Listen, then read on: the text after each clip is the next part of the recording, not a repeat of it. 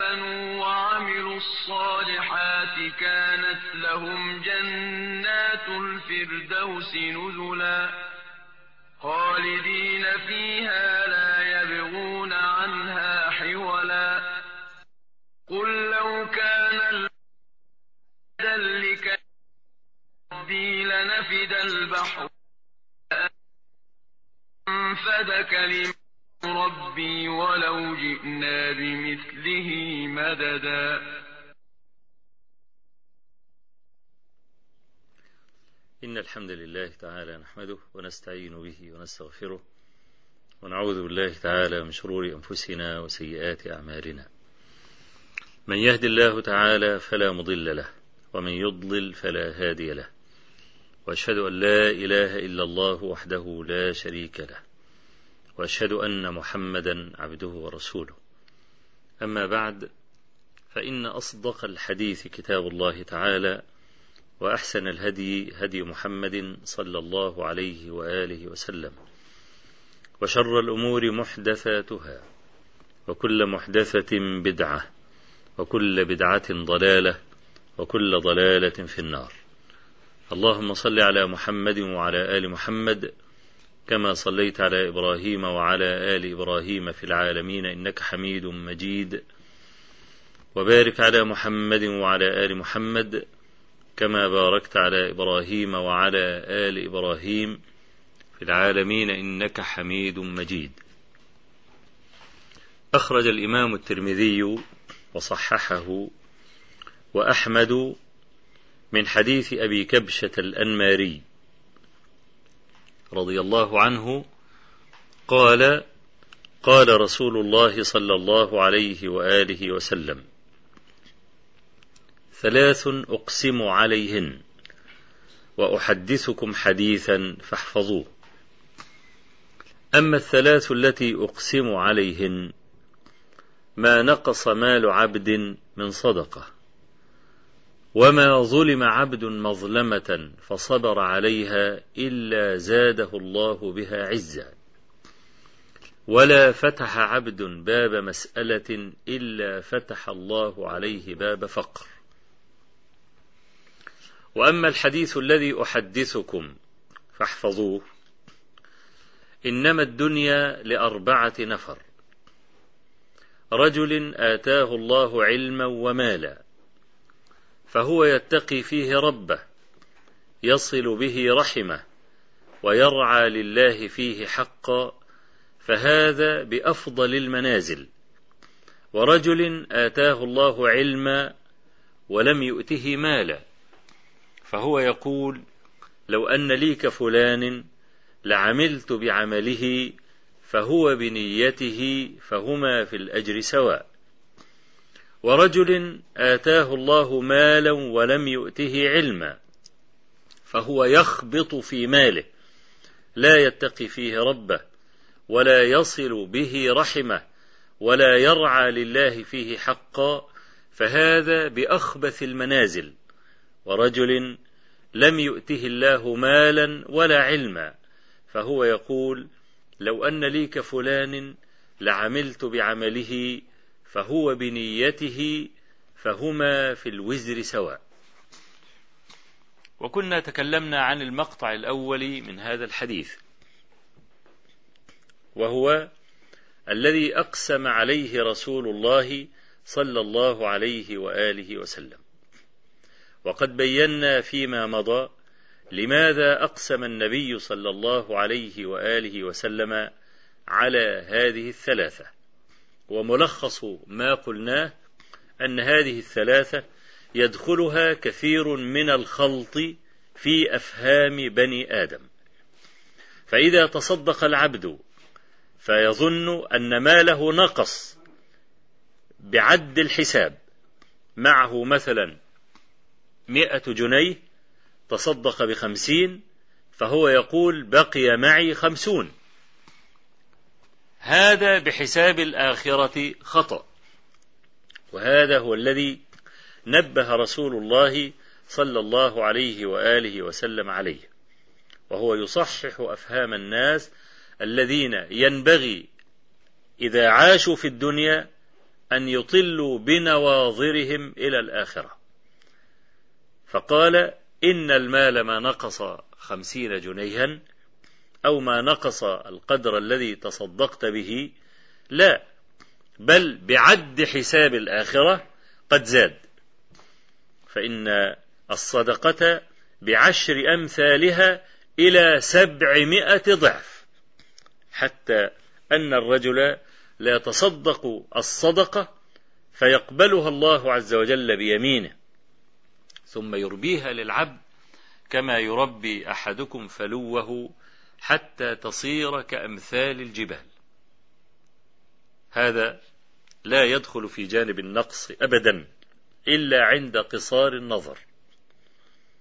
فصحح النبي صلى الله عليه وسلم هذا المعنى الذي يقع فيه الغلط والخلط عند بني آدم.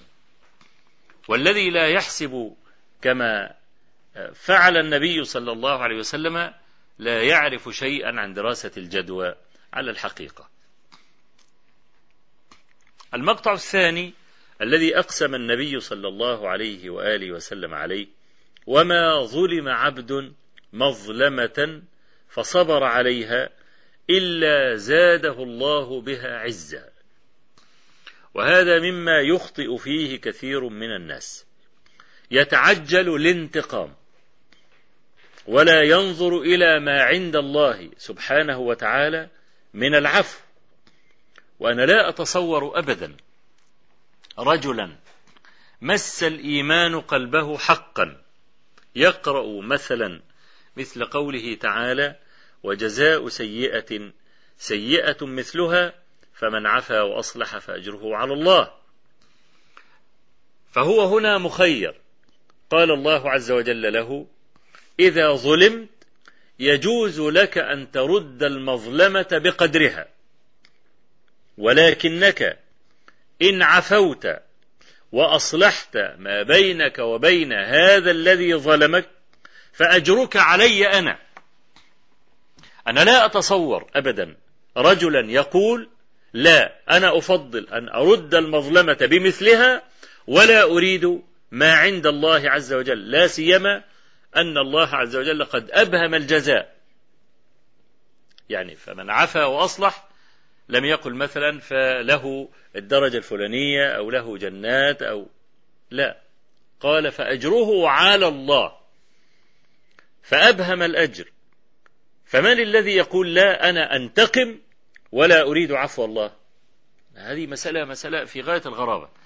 الرسول عليه الصلاة والسلام قال وأقسم. أن العبد إذا ظلم فصبر المرء رفعه الله عز وجل عند الناس وعند هذا الظالم. يكون له من الحشمة والهيبة عند الناس بغير سابق جميل منه لهم. ألم يقل النبي صلى الله عليه وآله وسلم الأرواح جنود مجندة. ما تعارف منها ائتلف وما تناكر منها اختلف؟ يعني في إنسان تلقاه في الطريق لا تعرفه لكن تحبه. ليس بينك وبينه جميل لكن تحبه. روحك ائتلفت مع روح هذا الإنسان. الأرواح جنود مجندة وفي إنسان آخر إذا لقيته كرهته بغير سبب منه إليك بغير إساءة. وما تناكر منها اختلف. فالإنسان الذي من شيمته العفو والصبر على المظالم والصبر صبر مأخوذ من اسمه مر. لكن كما قال الله عز وجل ادفع بالتي هي أحسن فإذا الذي بينك وبينه عداوة كأنه ولي حميم. وما يلقاها إلا الذين صبروا. وما يلقاها إلا ذو حظ عظيم. فاستفدنا أن المرء العاقل الممتثل لآيات الله عز وجل إذا دفع السيئة بالحسنى يقول الله عز وجل فإذا الذي بينك وبينه عداوة كأنه ولي حميم. لم يقل فإذا الذي بينك وبينه عداوة فهو ولي حميم. لا. كأنه ولي حميم. ليه؟ قد يبغضك لكنه مجبر على احترامك. مجبر على توقيرك. ليه؟ لأنك احترمت نفسك. وينبغي للمرء العاقل إذا رأى رجلا متعديا عليه أن يجعل بينه وبين هذا جدارا من الحشمة والاحترام. كان الشافعي رحمه الله يقول إني لأتلقى الفاسق بالابتسام. رجل فاجر وليس للشافعي عليه سلطان ولا يستطيع أن يغير شيئا. وفي نفس الوقت إنسان متعدي للحدود لا يرعى حرمة لأحد. طيب أنت إذا ابتسمت في وجه هذا الرجل ماذا سيفعل معك؟ إما أن يرد الابتسامة بابتسامة أو على الأقل يحجز شره عنك. فهذا الذي بينك وبينه عداوة. بسبب أنك لم تعطه فرصة للتشفي ولا تكئة للانتقام ولا الهمز ولا اللمز مضطر أن يحترمك مضطر أن يعاملك بالحسنى. حتى أن الذي لا يعرف الحقيقة يظن أنه ولي حميم. لأجل هذا جاءت هذه اللفظة لتخدم هذا المعنى. كأنه كأنه ولي حميم وإن لم يكن كذلك في الحقيقة لكن لا يصلك منه إلا الخير. من الذي يحصل على هذه الجائزة الكبيرة؟ وما يلقاها إلا الذين صبروا. الآية دي بتلتقي مع الحديث. وما ظلم عبد مظلمة فصبر عليها إلا زاده الله بها عزا. وما يلقاها إلا الذين صبروا. يعني لا يصل إلى هذه المرتبة إلا رجل بيبلع. الإساءات تأتيه يتغاضى عنها. طبعا الذي يوسع مرارة هذا الإنسان النظر إلى مرضاة ربه أن ربي يحب هذا. فأنا أسعى إلى مراضيه حتى لو كان بأذايا. ألم يقل الله عز وجل ولو أنا كتبنا عليهم أن اقتلوا أنفسكم أو اخرجوا من دياركم ما فعلوه إلا قليل منهم ولو أنهم فعلوا ما يوعظون به لكان خيرا لهم وأشد تثبيتا. وإذا لآتيناهم من لدنا أجرا عظيما ولهديناهم صراطا مستقيما. يبقى إذا هذا هذا المقطع يخلط كثير من الناس فيه. يقول لك أنا إذا سكت يبقى خلاص هذا البني آدم هيتعدى عليا لا أنا لازم أعرفه تماما أن يقف عند حده وإن أنا عظمتي زرقاء وإن أي إنسان يقترب مني سأربيه وأؤدبه ويبتدي يستعمل العنف في المسألة دي. لا هذا قصير النظر مخطئ. الرسول عليه الصلاة والسلام صحح هذا المعنى المغلوط بهذا المقطع. ولا فتح عبد باب مسألة إلا فتح الله عليه باب فقر. ودي برضو كثير من الناس يخطئ فيها. الجماعة الذين يتسولون ويأخذون أموال الناس يحطوها في زكايب وعنده شويلة فلوس. طيب ده عنده ألوف مؤلفة ومع ذلك فقير لأن الفقر ليس معناه ألا يكون معك مال. الكلام ده غلط. أنت فقير ما احتجت. لو أنت رجل من أصحاب الملايين وتطمع في المليارات فأنت فقير. متى احتجت درهما واحدا وتطلعت نفسك إليه وليس معك فأنت فقير. كما قال صلى الله عليه وسلم ليس الغنى عن كثرة العرض العرض اللي هي الفلوس الحاجة اللي انت بتمسكها بإيديك يعني. الأشياء المادية. ليس الغنى عن كثرة العرض. إنما الغنى غنى النفس. هذا الغنى الحقيقي. رجل كما قلت معه ملايين وبيتسول الناس يظل تحت وطأة الحاجة.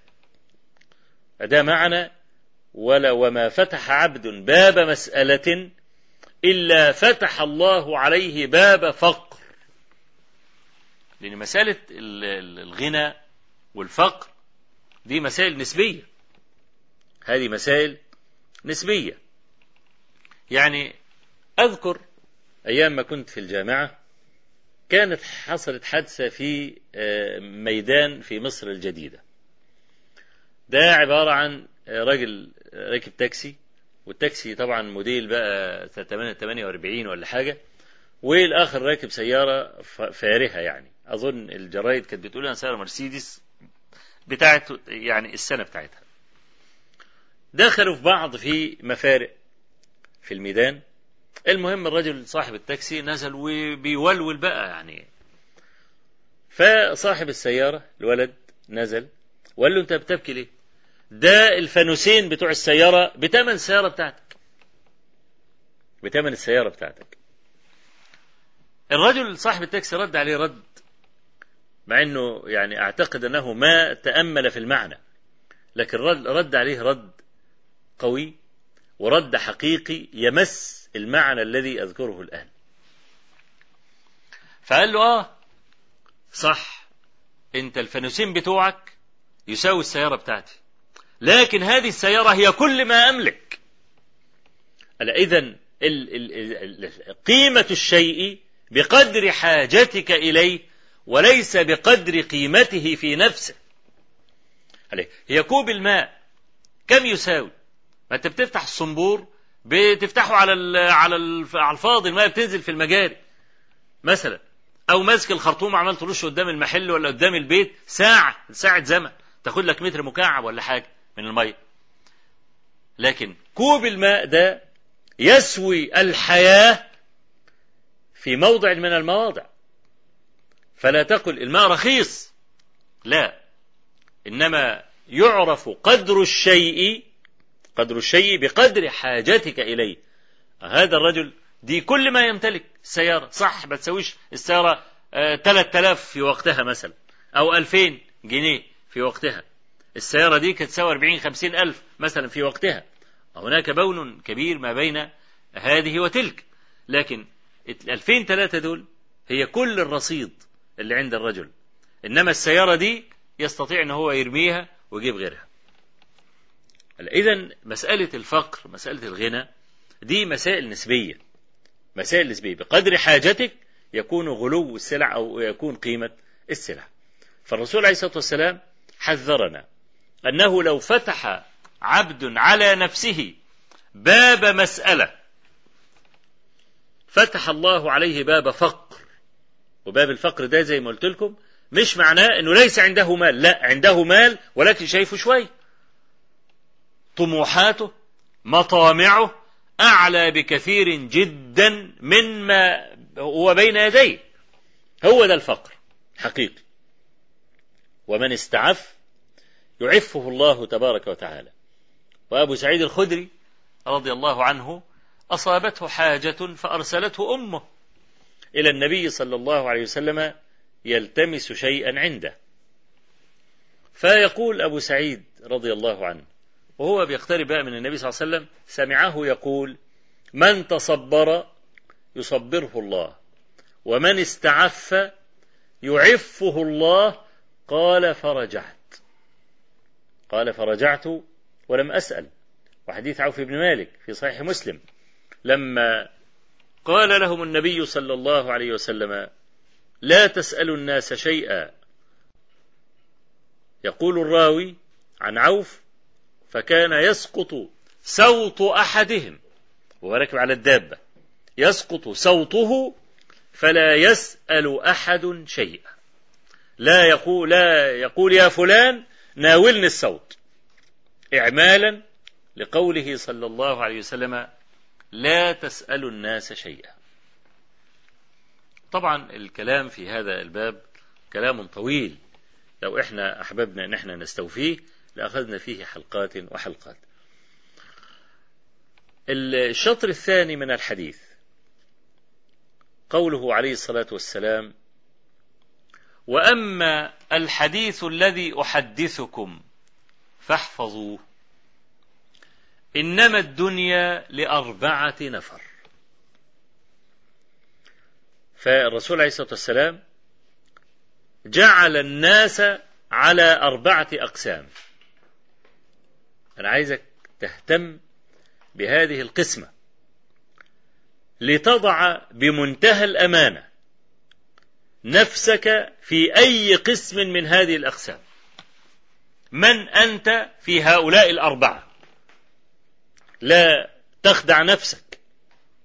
فإن خداع النفس مظلمة لها. وضع نفسك حيث تحب. قال عليه الصلاة والسلام إنما الدنيا لأربعة نفر. ولفظ إن الدنيا هنا له مدلول مهم جدا سأذكره إن شاء الله تبارك وتعالى. آه رجل أول رجل رجل آتاه الله علما ومالا. فهو يتقي فيه ربه يصل به رحمه. ويرعى لله فيه حقا فهذا بأفضل المنازل. ده القسم الأول. القسم الأول عنده علم وعنده مال. القسم الثاني ورجل آتاه الله علما ولم يؤته مالا. فهو يقول لو أن لي كفلان لعملت بعمله فهو بنيته فهما في الأجر سواء. الرجل الثاني فقير لكنه عالم. استطاع أن يصل إلى مرتبة الرجل الأول صاحب المال بالنية. يبقى أنا عندي بقى ثلاثة محاور سأتكلم عنها إن شاء الله تعالى. المحور الأول العلم. المحور الثاني المال. المحور الثالث النية. لأن الرجل الثاني وصل إلى هذه المنزلة العالية بحسن عقد النية. وما استطاع أن يصل إلى هذه المرتبة إلا بالعلم. وهذا هو الذي ميز الرجل الثاني وأوصله بخلاف الثالث. الرجل الثالث يقول النبي صلى الله عليه وسلم عنه ورجل آتاه الله مالا ولم يؤته علما فهو يخبط في ماله. ليه؟ جاهل. لا يعرف كيف يوظف ماله لمرضاة ربه. ودي مسألة تحتاج إلى علم. الله عز وجل قال الرحمن فاسأل به خبيرا. أي لا تسل عن الرحمن إلا خبيرا بالرحمن. فهذا الرجل معه مال يخبط في ماله يركب شهواته ينفق كل ماله من أجل شهواته. شوف النبي عليه الصلاة والسلام يقول يخبط في ماله لا يتقي فيه ربه ولا يصل به رحمه ولا يعرف لله فيه حقا. فهذا بأخبث المنازل. الرجل الرابع أسوأ الناس جميعا. رجل الرابع ده لأنه معهوش حاجة. ليس عنده لا علم ولا مال وتبوأ أخبث المنازل. يمكن الرجل الثالث معاه فلوس قدر يتمتع في الدنيا. لكن هذا الرابع ليس عنده شيء. لكن عنده نية. نية فاسدة. فانظر يا بعد ما بين نية الرجل الثاني العالم الفقير وبين نية الرجل الرابع الفقير الجاهل. يبقى عندنا المحاور الثلاثة دي هذه نتكلم عنها. قبة هذه المحاور العلم.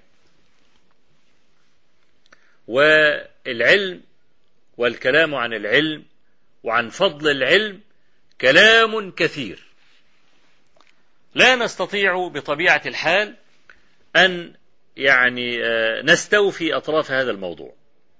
لكن سأذكر نتفا من كتاب الله عز وجل ومن سنة رسول الله صلى الله عليه وسلم تدل على فضل هذا العلم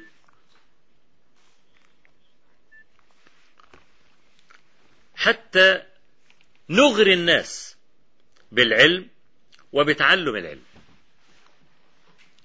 من أشهر الآيات التي يعرفها الناس وتحتها معنى كبير في هذا الباب قول الله تبارك وتعالى شهد الله أنه لا إله إلا هو والملائكة وأولو العلم قائما بالقسط. هذه الآية من أشرف الآيات التي تدل على فضل العلم والعلماء. أولا اقتران شهادتهم بشهادة الله عز وجل.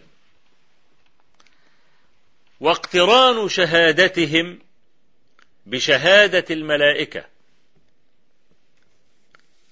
أضف إلى ذلك أن الله تبارك وتعالى استشهد بهم على أجل ما يشهد به وله ألا وهي كلمة التوحيد. والله تبارك وتعالى لا يستشهد على الأمر العظيم إلا بأكابر الخلق وسادتهم.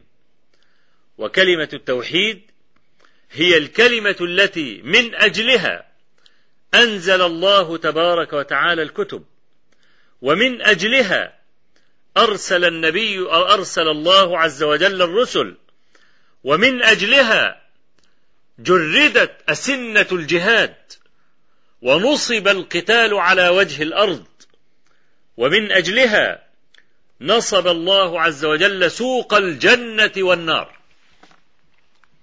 هذه الكلمة المباركة. فالله الله عز وجل يقول شهد الله أنه لا إله إلا هو والملائكة وأولو العلم قائما بالقسط. وتأمل, وتأمل قوله عز وجل وأولو العلم. فهذا يدل على أنهم متحققون بهذا العلم وأنه ليس بمستعار لهم. وأيضا قوله تبارك وتعالى أفمن يعلم أنما أنزل إليك من ربك الحق كمن هو أعمى؟ إنما يتذكر أولو الألباب. فقسم الناس إلى رجلين. عالم إلى رجلين عالم وأعمى. ما ثم إلا يعني هذان القسمان. أفمن يعلم أنما أنزل إليك من ربك الحق ولا يعرف هذا إلا أهل العلم. كمن هو أعمى لا يعرف شيئا عن الله عز وجل يبقى الناس رجلان عالم وأعمى. وأيضا قوله تبارك وتعالى وتلك الأمثال نضربها للناس وما يعقلها إلا العالمون. روى ابن أبي حاتم في تفسيره عن عمرو بن مرة رحمه الله وعمرو أحد التابعين الثقات كان يقول إذا مر بي مثل في القرآن لم أفهمه بكيت على نفسي. لأن الله عز وجل يقول وتلك الأمثال نضربها للناس وما يعقلها إلا العالمون. طيب الأمثال أيها الإخوة من باب المبين. إحنا عندنا اللفظ قد يأتي مجملا وقد يأتي مبينا. أغلب الإشكال يأتي بسبب الإجمال. أغلب الإشكال يأتي بسبب الإجمال. لفظ مجمل. أنت لا تعرف على الحقيقة معناه. وده ممكن يدخل فيه اللفظ المشترك. يعني مثلا لو أننا مثلا آه ذكرنا القرء والمطلقات يتربصن بأنفسهن ثلاثة قروء. القرء في لغة العرب معناه الحيض ومعناه الطهر. يعني ده من ألفاظ الأضداد. يعطي المعنى ويعطي عكسه. إحنا بنعرف المعنى من خلال السياق لأن السياق كما يقول أهل العلم السياق من المقيدات. فهنا القر والمرأة التي طلقت هل تعتد بالحيض أم تعتد بالطهر؟ بيبقى في مشكل في مشكل هنا في اللفظ. ينبغي أن يكون هناك دليل من الخارج يؤيد المعنى الأول أو يؤيد المعنى الثاني. فممكن يحصل فيه إشكال. بسبب إيه؟ بسبب إن هذا اللفظ له أكثر من معنى. إنما اللفظ المبين هو الواضح الذي لا لبس فيه ولا ينبغي أن يختلف الناس عليه. يبقى عندنا بقى أكثر الإشكال يأتي بسبب الإجمال. طيب الأمثال التي يضربها الله عز وجل في القرآن أو التي ذكرها رسول الله صلى الله عليه وسلم. هل هي من باب المجمل؟ لا. هو لماذا يضرب المثل؟ إنما يضرب المثل ليبين المعنى المجمل. فالمفترض أن يكون المثل مبينا واضح. ينبغي أن يكون المثل واضحا. فيه هناك طائفة من بني آدم لا يفهمون الأمثال برغم أنها كما قلت لكم داخلة في باب الإيه؟ في باب المبين. وسأضرب لكم آآ آآ مثلا بهذا في سورة النحل. قال الله تبارك وتعالى ويعبدون من دون الله ما لا يملك لهم رزقا من السماوات والأرض شيئا ولا يستطيعون. فلا تضربوا لله الأمثال إن الله يعلم وأنتم لا تعلمون. ثم ضرب الله عز وجل مثلين. أنا عايزك بقى تتأمل وتشوف كيف أن أهل العلم فهموا هذين المثلين. وفي ناس لم يفهموا. ضرب الله مثلا عبدا مملوكا. عبدا عد معايا. عبدا مملوكا لا يقدر على شيء. أتلته الطرف المقابل ومن رزقناه منا رزقا حسنا. فهو ينفق منه سرا وجهرا. هل يستوون؟ الحمد لله بل أكثرهم لا يعلمون. حنترقى. في ضرب المثل. الثاني بقى. وضرب الله مثل الرجلين الطرف الأول من المثل. أحدهما أبكم لا يقدر على شيء وهو كل على مولاه أينما يوجهه لا يأتي بخير. أدي أربعة. طرف المثل الأول فيه أربع صفات لهذا المخلوق. هل يستوي هو؟ أدي الطرف الثاني من المثل. هل يستوي هو؟ ومن يأمر بالعدل وهو على صراط مستقيم؟ أي إنسان ببداهة العقل يقول لا يستوي هذا مع ذاك. أي بني آدم عنده دماغ دماغ موزونة يقول لا يمكن يستوون. ناخذ المثل الأول. وطبعا هذا المثل إنما ضربه الله عز وجل ليبين للكفار قبح الشرك. وكيف يسوون بين آلهة؟ هم فيهم من الصفات أكثر من الآلهة التي يعبدونها. يعني هذا البني آدم الذي يأتي أمام صنم من حجارة. هذا هذا العابد سميع بصير متكلم مريد. خرج من بيته بإرادته وذهب إلى الصنم بإرادته وهو يكلم الصنم بإرادته. طيب هذا الصنم المعبود لو أراد أن ينتقل من مكانه لما استطاع. لو أراد أن يناجي من يعبده ما استطاع. لو تبول عليه كلب ما دفعه. كما قال أبو ذر لما كان يعبد صنما فدخل فوجد الثعلب بال عليه.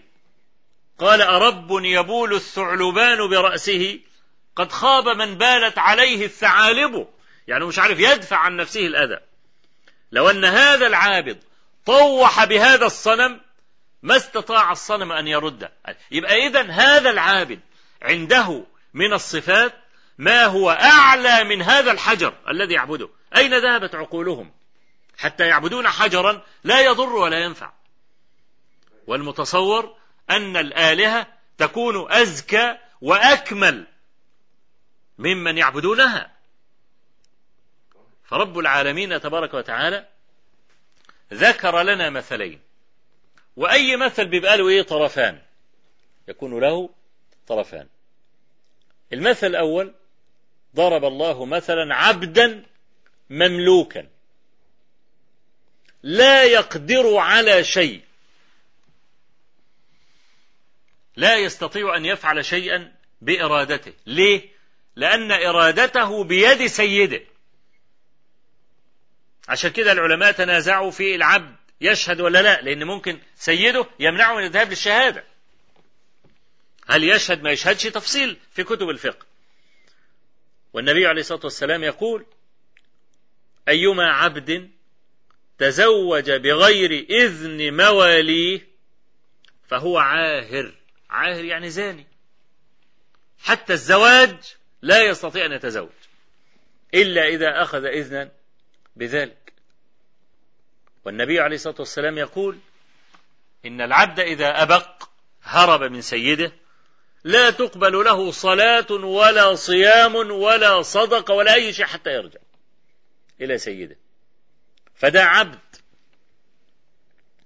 وإمعانا في عبوديته أنه مملوك لا يملك من أمر نفسه شيئا. وإمعانا في سلب كل ما يعني يكون له أو يجعل له إرادة في أي شيء. قال الله عز وجل لا يقدر على شيء. والعلماء يقولون النكرة في سياق النفي تفيد العموم. أدي عندنا لا أهي نافي أهي وشيء نكرة. لا يقدر على شيء يعني بتة. يعني هو كأي عود حطب مرمي على الأرض. إنسان بهذه المواصفات هل يستوي هو ومن رزقناه منا رزقا حسنا؟ يعني إذا مالك ما هو رزقناه يعني يعني عنده فلوس عنده ملك. ومن رزقناه منا رزقا فهو ينفق. ينفق يعني إذا هو مريد. منين ما يحب ينفق ينفق. ما فيش حد بيقول له لا. يبقى هذا إنسان مالك ومريد. الثاني عبد مملوك لا يقدر على شيء. الثاني كما قلنا مالك ومريد فهو ينفق منه سرا وجهرا. ده بقى لتتميم إرادته. إذا أحب أن ينفق سرا أنفق أنفق جهرا أنفق مما يدل على سعة ما عنده من أصناف المال. أنا عايز أي بني آدم حتى لو في سرايا المجانين يوضع أمامه توضع أمامه هاتان الصورتان. هل يستوون دي تبقى زي دي قال الله عز وجل الحمد لله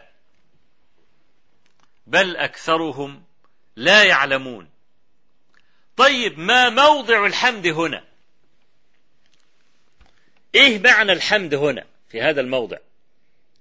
الحمد هنا يعني الحمد لله الذي أضل هؤلاء عن موضع الحجة برغم ظهورها لكل ذي عقل.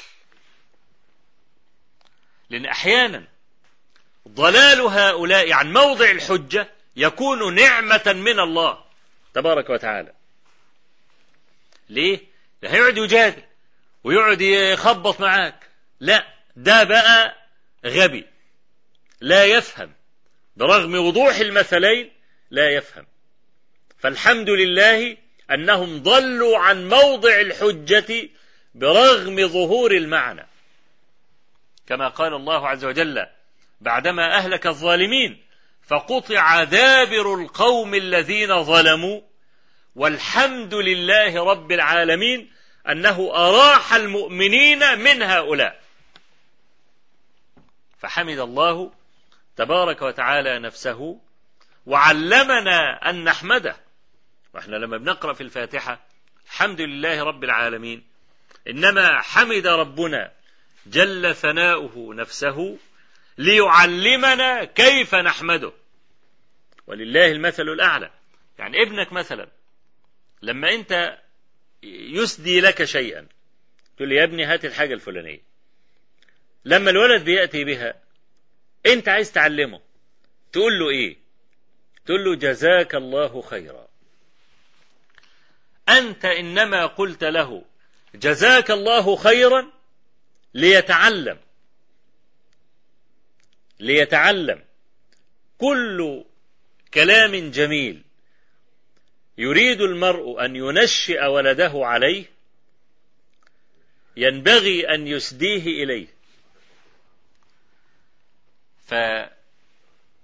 فحمد ربنا تبارك وتعالى نفسه كما قلت لأنه أضل هؤلاء عن موضع الحجة برغم ظهورها لكل ذي عينين. المثل الثاني أطم. شوف إحنا قلنا المثل له طرفان طرف رديء وطرف جيد. عايزين نعد.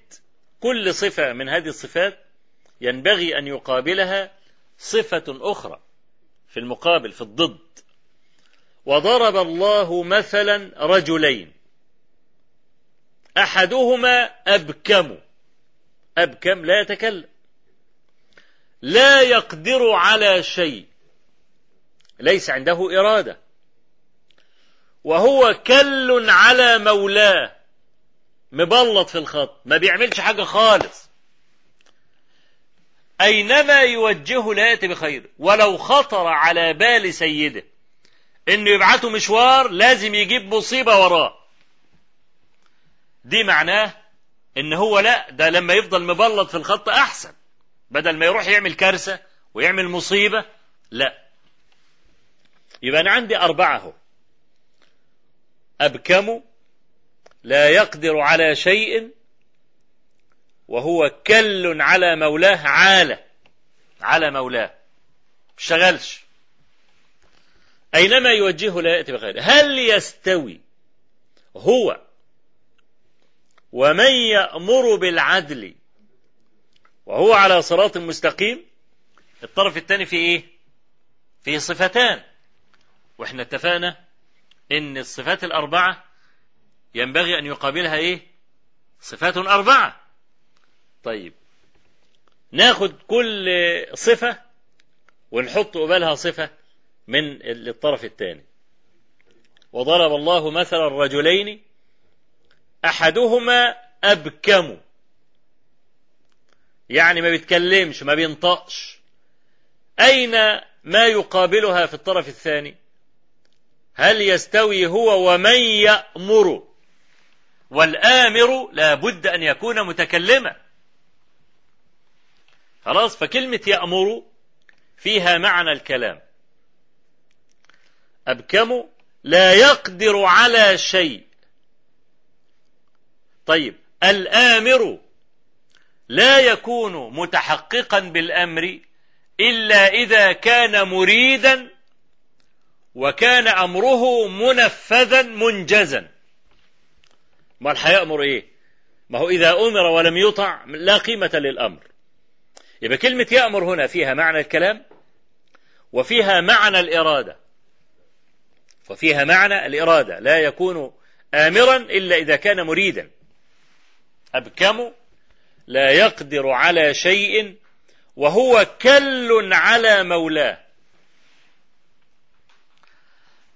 نفس كلمة يأمر ديت. كما قلت أنت بتنفذ. يعني آه لا يأمر بالعدل إلا إذا كان عالما. وده بقى مش كل مش كل على حد. طالما أنه عامل أنه آمر ويأمر بالعدل. أهو. لا يستطيع أحد أن يأمر بالعدل إلا إذا كان عالما. ودي في مقابل كل. كل يعني ما بيفكرش. دماغه ده واقف. جوارحه لا تتحرك. كل على غيره. مش كل في الأكل والشرب بس حتى في المشورة. ما يقدرش يدبر أمر نفسه إطلاقا. بخلاف الذي يأمر بالعدل فهو عالم يعرف طريقه. ولا يأمر بالعدل كما قلت لكم إلا إذا كان عالما. والعالم ده له دماغ وله فهم. آخر حاجة أينما يوجهه لا يأتي بخير. دي يقابلها وهو على صراط مستقيم. فأنا عايز أي بني آدم في الدنيا يعرض عليه طرف المثل بهذه الصورة. التي ذكرها ربنا جل ثناؤه. هل يمكن لإنسان عنده أدنى تفكير أن يسوي بين هؤلاء؟ أبدا؟ بين هذا وذاك؟ لا. شفت المثل أهو؟ ظاهر من باب مبين. لكن تحت المثل أحيانا بعض المعاني الخفية التي لا يصطادها ولا يغوص عليها إلا أهل العلم. كذلك مثلا قول الله تبارك وتعالى يا أيها الناس ضرب مثل فاستمعوا له. إن الذين تدعون من دون الله لن يخلقوا ذبابا ولو اجتمعوا له. وإن يسلبهم الذباب شيئا لا يستنقذوه منه ضعف الطالب والمطلوب. ما قدر الله حق قدره. إذ سووه بآلهة هم ينحتونها. لا هي مريدة ولا هي تستطيع أن تخلق ولا أن تجلب نفعا ولا أن تدفع ضرا. ربنا عز وجل ضرب هذا المثل ليبين أن الآلهة التي يعبدونها ليست جديرة بذلك. ضرب مثل فاستمعوا له. إن الذين تدعون من دون الله لن يخلقوا ذبابا. وأصل الخلق هو الإيجاد من العدم.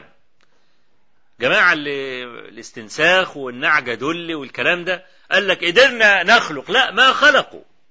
لأنهم أخذوا الخلية وبنوا عليها.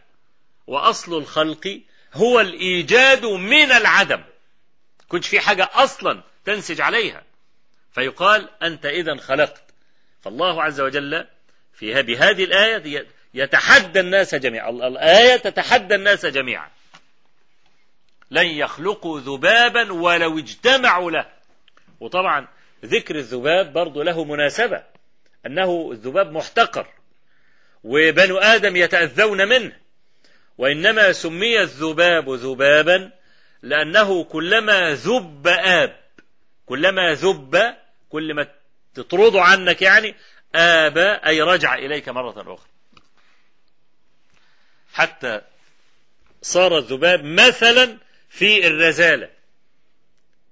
يعني أي بني آدم ثقيل أنت ما بتحبوش بتكرهه تلصقه بالذباب أو صفة الذباب. وأمثال القرآن أو أي شيء بيرد في القرآن بيكون تحتيه معنى. زي مثلا في قصة ابني آدم. ليه الغراب بالذات؟ كان ممكن أي طائر.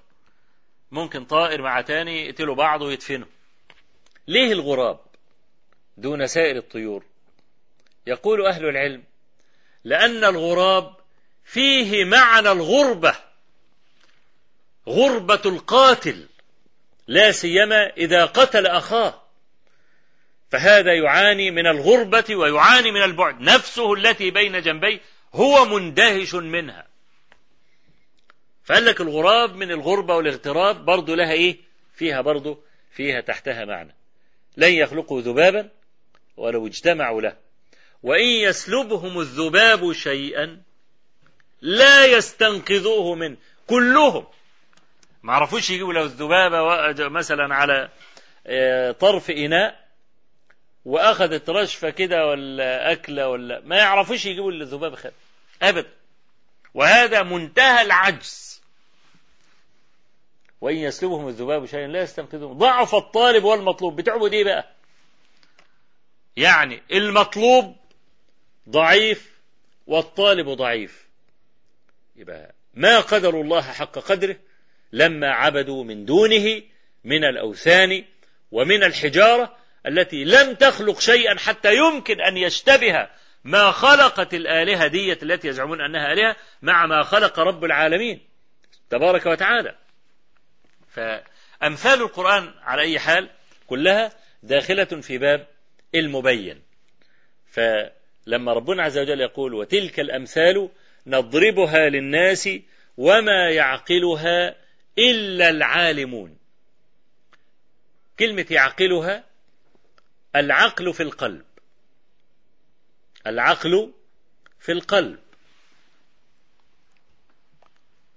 هذا العقل فيه الفهم. ممكن تقرأ المثل وممكن تفهمه لكن لا تعقله. لأن إذا عقل المرء المعنى انفعل له. مش مش مش المسألة إنك أنت تعرف المعاني. لا. المسألة إن هذه المعاني تتسرب إلى قلبك. فتنفعل لها جوارحك فتعيش بها. هو ده معنى الكلام. وما يعقلها إلا العالمون. إذا العقل هذا قدر زائد على مجرد فهم المعنى. ونأخذ فاصلا ثم نعود إليكم إن شاء الله تبارك وتعالى السلام عليكم ورحمة الله وبركاته.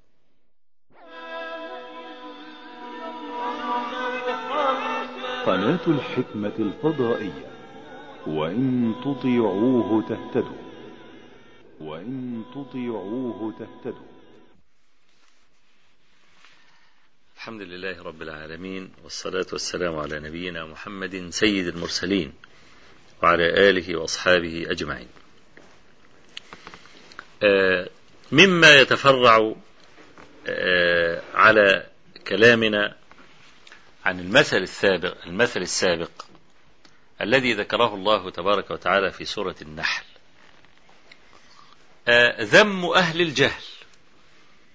يعني في قوله تعالى الحمد لله بل أكثرهم لا يعلمون فحمد ربنا عز وجل نفسه على أنه أضل هؤلاء عن موضع الحجة.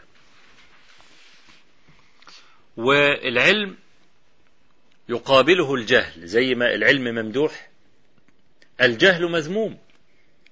كما قال الله تبارك وتعالى أم تحسب أن أكثرهم يسمعون أو يعقلون؟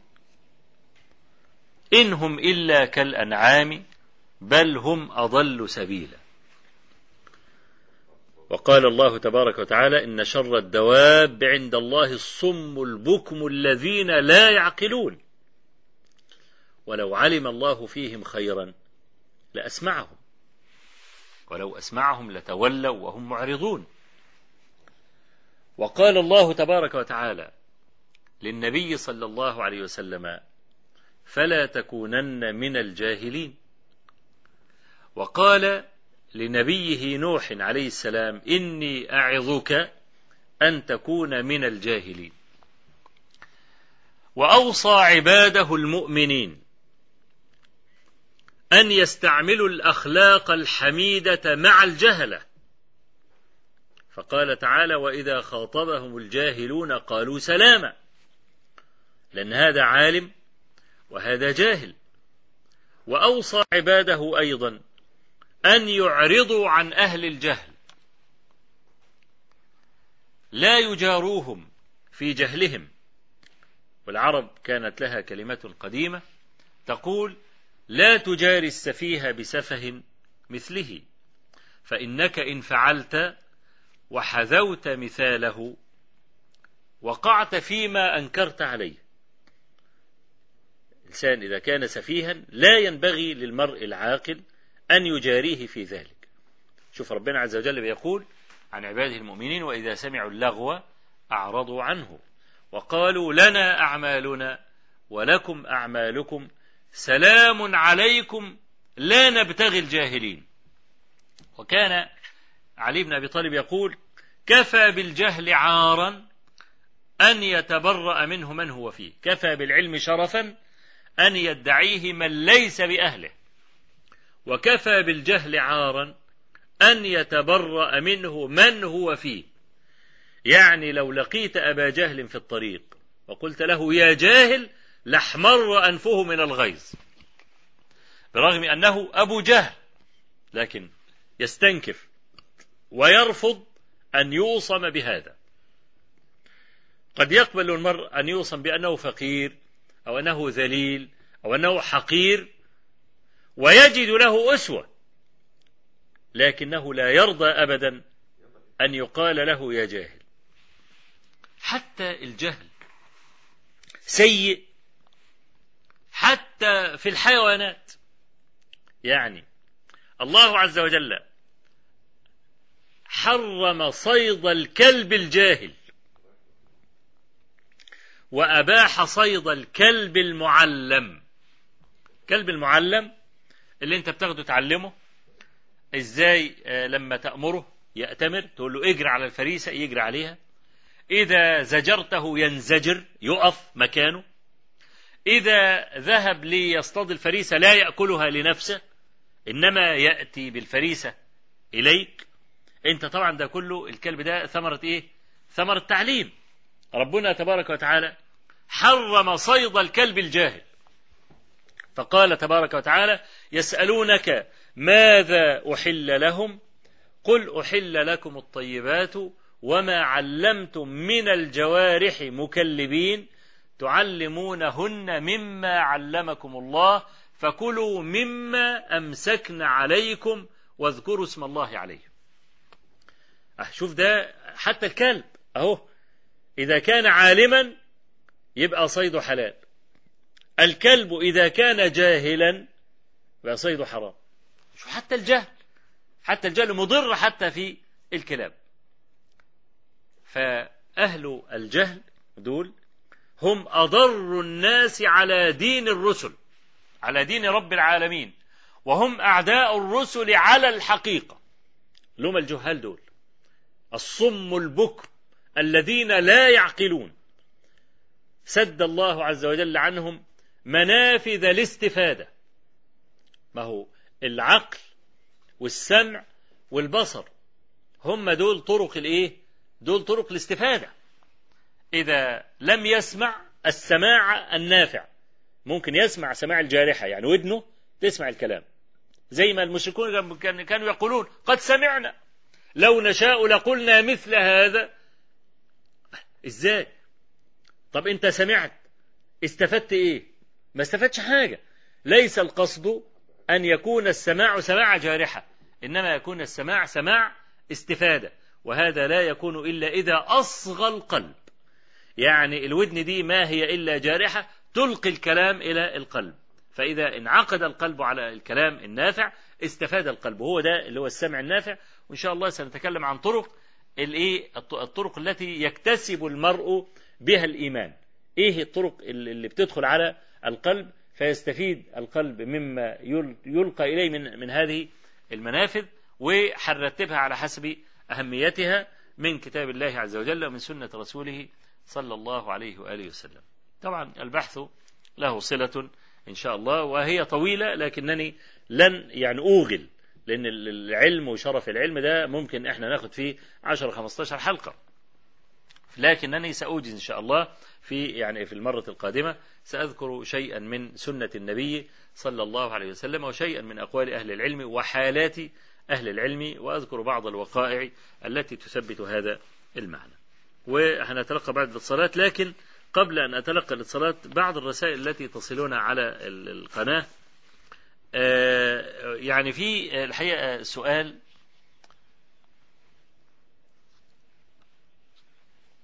إيه نعم إحنا بن بن إحنا آه بن بن برضه بن بنقول لإخواننا إنهم يشجعوا القناة بإرسال هذه الرسائل القصيرة وأرجو أن تكون هذه الرسائل مفيدة.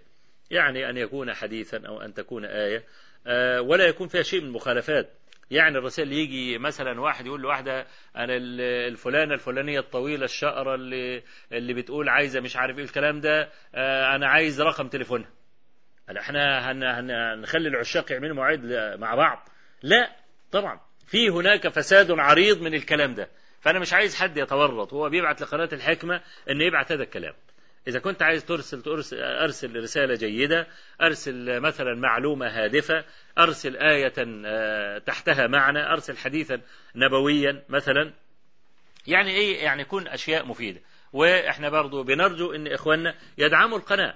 يعني إن أنت إذا أرسلت رسالة أو اثنين أو ثلاثة هذه لن تكلفك شيئا يعني كبيرا لكنها مع مجموع الرسائل ممكن تسند القناة قناة الحكمة في حاجة إلى دعمكم وإلى عونكم.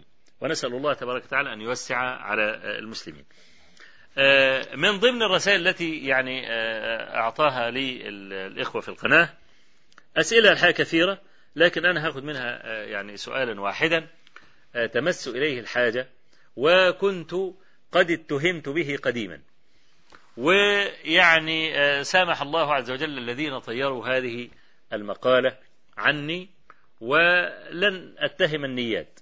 لكن إذا وافينا رب العالمين غدا سيفصل بيننا لأن الله عز وجل يزن بالذرة وبمثقال الذرة.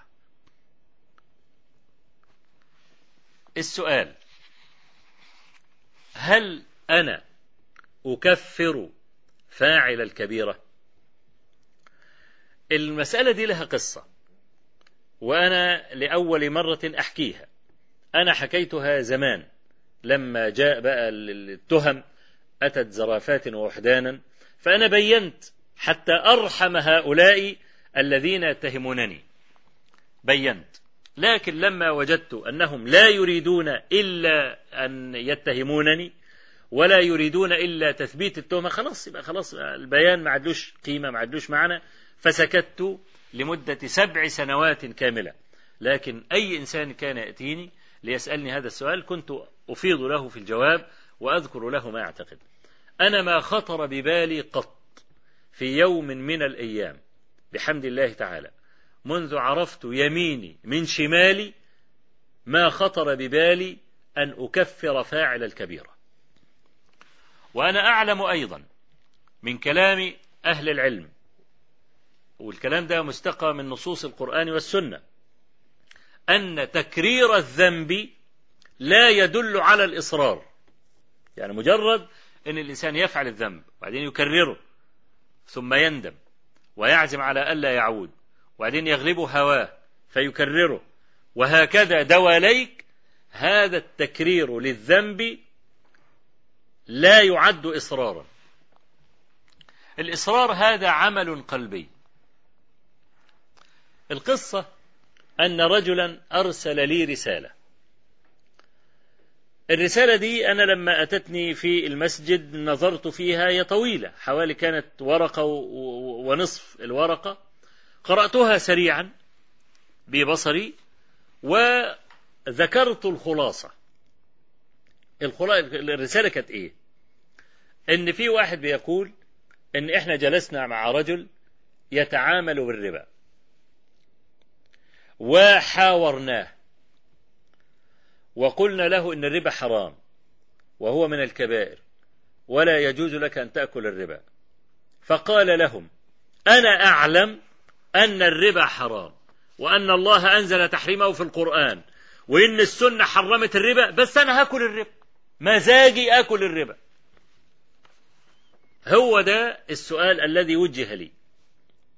فأنا قلت الآتي قلت إن مات هذا الرجل مصرا على ذلك فهو كافر بلا شك. أدي الجملة اللي أنا قلتها. فبعض الذين يصطادون في الماء العكر قال لك مات مصرا فهو كافر. قال لك يبقى بيكفر المصر. يبقى هذا بيكفر المصر. طيب هذا الكلام حتى لو كان فيه إجمال وأنا هقول فيه إجمال. من الذي يفك هذا الإجمال؟ أليس القائل؟ فكان المفترض كما هو ديدا أهل العلم أن يرسل رسالة أو أنه يتكلم في الهاتف ويقول والله الكلام بتاعك ده كلام مجمل وموهم وممكن يفهم منه إن أنك أنت تكفر المصر. فبين وضح للناس حتى لا يقعوا في الخطأ. وقد فعل هذا أحد الشيوخ الأفاضل من خلص إخواني. ممن أحبهم أسأل الله تبارك وتعالى أن يرفع مقامه في الدنيا والآخرة. وجدت أرسل رسالة لي قال إن الكلام بتاعك قد يفهم خطأ أنا أعرف عقيدتك معرفة صحيحة ولكن قد يفهم منه خطأ وبعض الناس قد يصطادون في الماء العكر.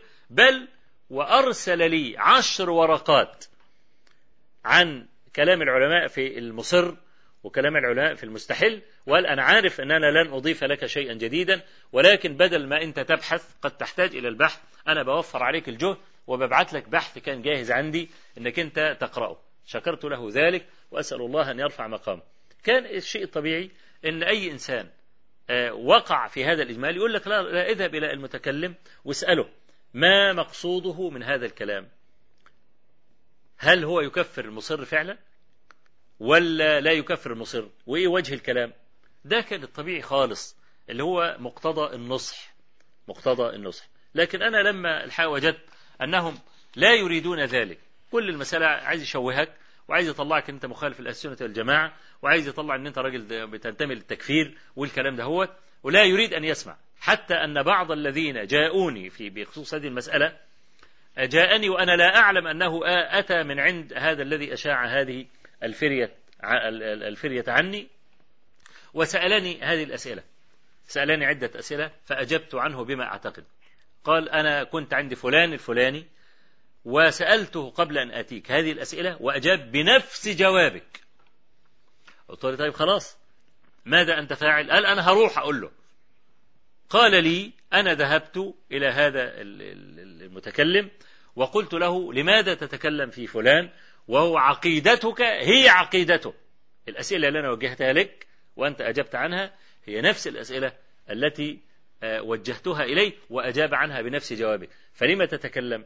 فكانت الإجابة قال له تقية إنه يتقي. خلاص ما عادش ينفع الكلام. ما عادش ينفع الكلام. خلاص المسألة آه، بالنسبة لي وضحت تماما وأنا بينت ما عندي وخلاص. ما عادش ينفع الكلام إنما يصلح الكلام لرفع الإشكال. وده أنت مهما تكلمت حتى الصباح هو مصر على أنه هو يتهمك بهذه التهمة. الحمد لله رب العالمين لا أكفر أبدا آه، فاعل الكبيرة. وعندنا أحاديث البطاقة وعندنا آيات الوعد. قل يا عبادي الذين أسرفوا على أنفسهم لا تقنطوا من رحمة الله إن الله يغفر الذنوب جميعا. إلى يعني أحاديث أخرى وآيات كثيرة تدل على ذلك.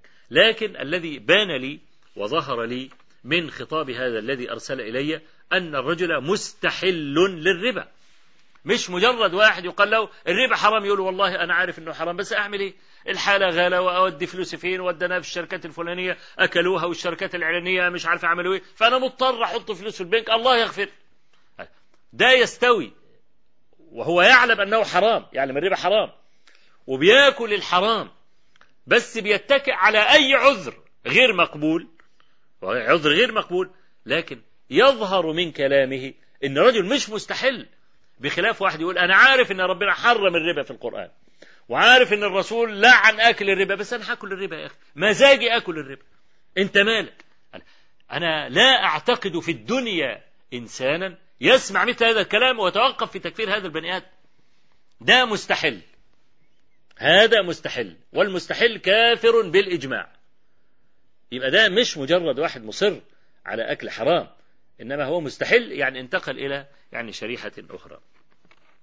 والحقيقة المسألة لها جانب مأساوي أنا لا أريد يعني أن أخوض فيه لكنني كما قلت أرجأت المسألة برمتها حتى نلتقي يوم القيامة. وكما كان الحسن البصري رحمه الله كان يقول الله الموعد. فنسأل الله تبارك وتعالى أن يغفر لي وأن يغفر لهم. وأن يغفر لهم. نعم. ناخذ نعم. نعم تفضل. السلام عليكم ورحمة الله. وعليكم السلام ورحمة الله. آه، فضيلة الشيخ أرجو الدعاء لي ولأولادي ولزوجي بالثبات وأن يصلح الله ما بيني وبين وما بين زوجي. آمين يا رب آمين. أفعل إن شاء الله. نعم. نعم. يعني زوجي مع مع إخواته طيب جدا وحنين جدا. وضحوك في وشهم مع إخواته مع مع الكل. م. أول ما يدخل من باب البيت مفيش كلام. على طول مكشر قاطع حبل الكلام بيني وبينه خالص. وده بيشعرني إن أنا وأنا بصلي إن صلاتي مش مقبولة أو إن أنا عشان آجي أصوم صيام تطوع لازم آخد إذنه. ويعني طب هو يمنع يعني لو أنت خدت صيام تطوع بيمنع؟ يمنعك؟ مش بيمنع يقعد يقول لي بقى لما أفكر. طب آه طب يعني آه يعني يعني ما مش هو مش يعني مش ممكن يكون مش موجود طول النهار يوم الصيام في, في البيت لكن لمجرد إن إن أحس إن إن في تحكم فيا. نعم. وبعدين كذا مرة يعني من أول ما اتجوزنا أنا متجوزة بقالي 20 سنة أو أكتر. من أول ما اتجوزنا على على كلمة إيه لما جوزك يزعل وتصالحيه مش هيقولوا لك يا وحشة اللي بتصالحي جوزك. وطول عمري أنا اللي بصالحه وأنا ما بكونش عاملة حاجة. أنا بحاول أرضي ربنا فيه وفي بيته وفي ولاده وفي ماله. وإخواته كلهم يشهدوا لي وعلى علاقة كويسة جدا بإخواته. لكن ما أعرفش ليه ليه حاطط حاجز بيني وبينه؟ مش قادرة أحس إن هو أبويا وأخويا وابني. ما فيش كلام بينا خالص. ممكن أقعد بالأسبوعين. لا يمكن يبدأ معايا كلام. طيب ماشي. طيب أنا هتكلم إن شاء الله. نعم. أرجو أن تدعو لي. حاضر. ربنا ربنا يهديكم. ربنا يهديكم. نعم. السلام عليكم. السلام عليكم. ورحمة الله. ازيك يا شيخ نعم. السلام عليكم. وعليكم السلام ورحمة الله. ربنا يبارك لك يا شيخ. الله يحفظك. الله يبارك لك. كان بس في ثلاث أسئلة سريعا كده إن شاء بس الله. علي صوتك الله. كان في ثلاث أسئلة سريعا بس. اتفضل. أول حاجة بس حضرتك يعني حديث النفس بالمعاصي. يعني الواحد ممكن نفسه تحدثه بالمعاصي بس ولا يفعلها ولما يقف أمامها برضه لا يفعلها. آه. فممكن نفسه تحدثه بالمعاصي آه، ال- وممكن يكون كان فعلها قبل كده في جاهليه مثلا أو في حاجة مم. فعلها فنفسه تحدثه بيها يعني بس هو لا يفعلها. نعم. توقف عن فعلها وتاب عنها مثلا ولا يفعلها وممكن لو وقف أمامها لا يفعلها برضه. نعم خد حضرتك تاني حاجة حضرتك مثلا ضياع صلاة الجماعة بسبب المواصلات مثلا يعني مثلا. فاضل 10 دقائق على أذان الظهر مثلا فالواحد بيركب المترو مثلا وبعد كده إيه في مشوار الطويل ينزل يكون صلاة الجماعة خلصت مم. أو مثلا في في مواصلات في الشارع مروح البيت في مشوار. طويل مثلا يعني. مم.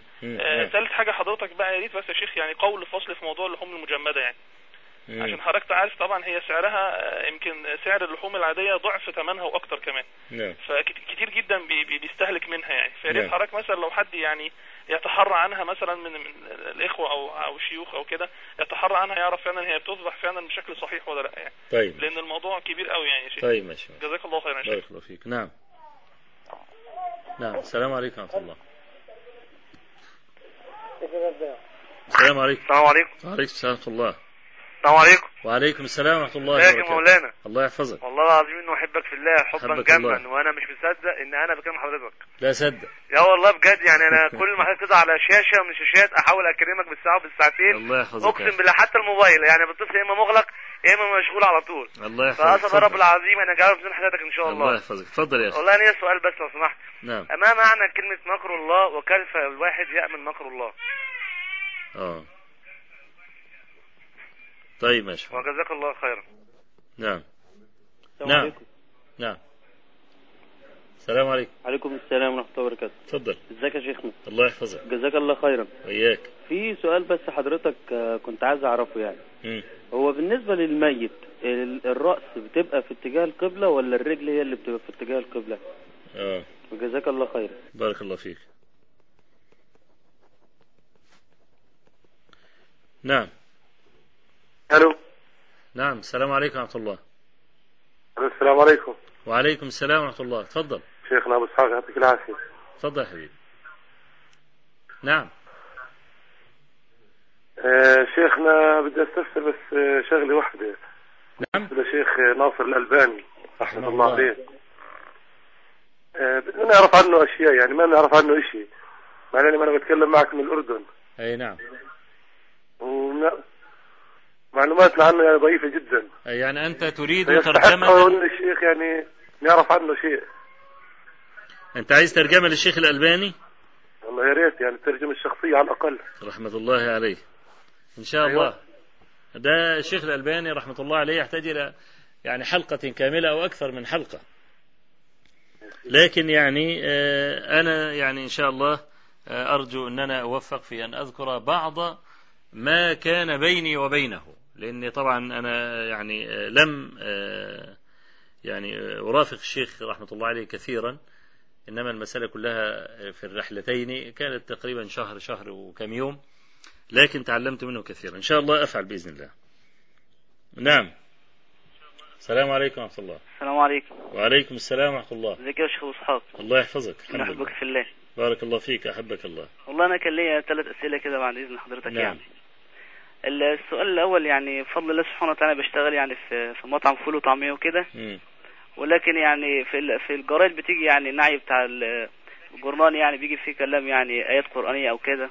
آه. فسامعين يعني طبعا الكلام دوت الواحد بيسمع عليه فأنا كلمت صاحب المحل. فكنت بقول له يعني إما تجيب ورق اللي هو الأجنبي يعني لف فيه بحيث إن هو ما فيهوش كلام يعني قرآن أو كده. فهو طبعا يعني رفض قال الورق دوت بيجي مثلا فيه صور بتاعت مثلا يعني ناس غير مسلمين أو كذا أو كذا وبيبقى فيه مثلا صور مثلا مخلة وكده.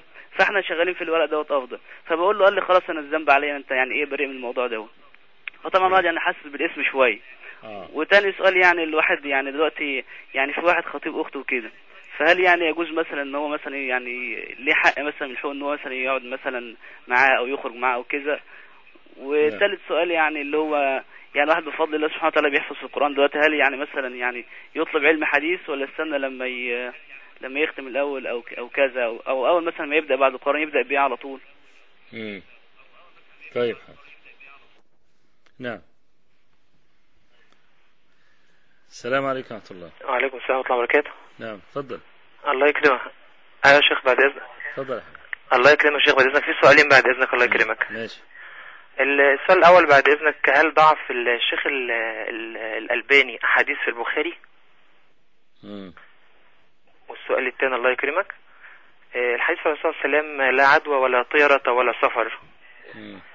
هل يتعارض مع الحديث آه، اللهم صل وسلم آه، فر من المجزوم فرارك من الأسد؟ مم. وجزاكم الله خيرا. بارك الله فيك. نعم. السلام عليكم ورحمة الله وبركاته. السلام عليكم. السلام عليكم ورحمة الله وبركاته. وعليكم السلام ورحمة الله وبركاته. أشهد الله الذي لا إله إلا هو. أني أحبكم في الله. حبك الله. جزاك الله خيرا. حبا لا يعلم قدره إلا الله. جزاك الله خيرا. وجزاك الله عنا وعن الأمة خيرا في الدنيا والآخرة. بارك الله فيك. في دينك وفي دنياك. يا رب يا رب. شيخنا أرجو ألا أثقل عليكم. تفضل. فضلكم الله في الدنيا والآخرة.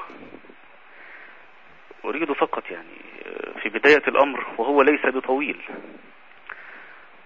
أن أهيب بعلماء لا يعلم قدرهم إلا الله وكيف أن الأمة في أشد الحاجة إليهم. في وقت لا يعلم فيه المحنة أيضا إلا الله. يسر الله على أيديكم وعلى أيدي أمثالكم الخير العميم الوفير لهذه الأمة التي تعيش حقا في محنة لا يعلم قدرها إلا الله. جزاك الله عن الأمة خيرا يا شيخنا. بارك الله فيك. أرجوكم يعني في بداية الأمر أنا لي سؤال. لو تكرمتم لا أريد تفصيلا ولكن لمحة. وجزيتم عنا الجنة. فإن ليس في الدين حقير. أرجوكم في أمر الصلاة مثلا. في القبض أثناء القيام. في القبض أثناء القيام في الصلاة. عندما أريد أن أنزل للركوع ففي تكبيرة طبيعة الحال. أي نعم؟ تفضل. في تكبيرة. هي حركية ولفظية. هل أكبر حركيا من القبض أم أرسل ثم أكبر حركيا. ماشي. يجزيكم. خيرا. الأمر الثاني في الصلاة أيضا في التشهد وقبل التسليم. في التشهد قبل التسليم وبعد الدعاء الذي بعد تمام التشهد.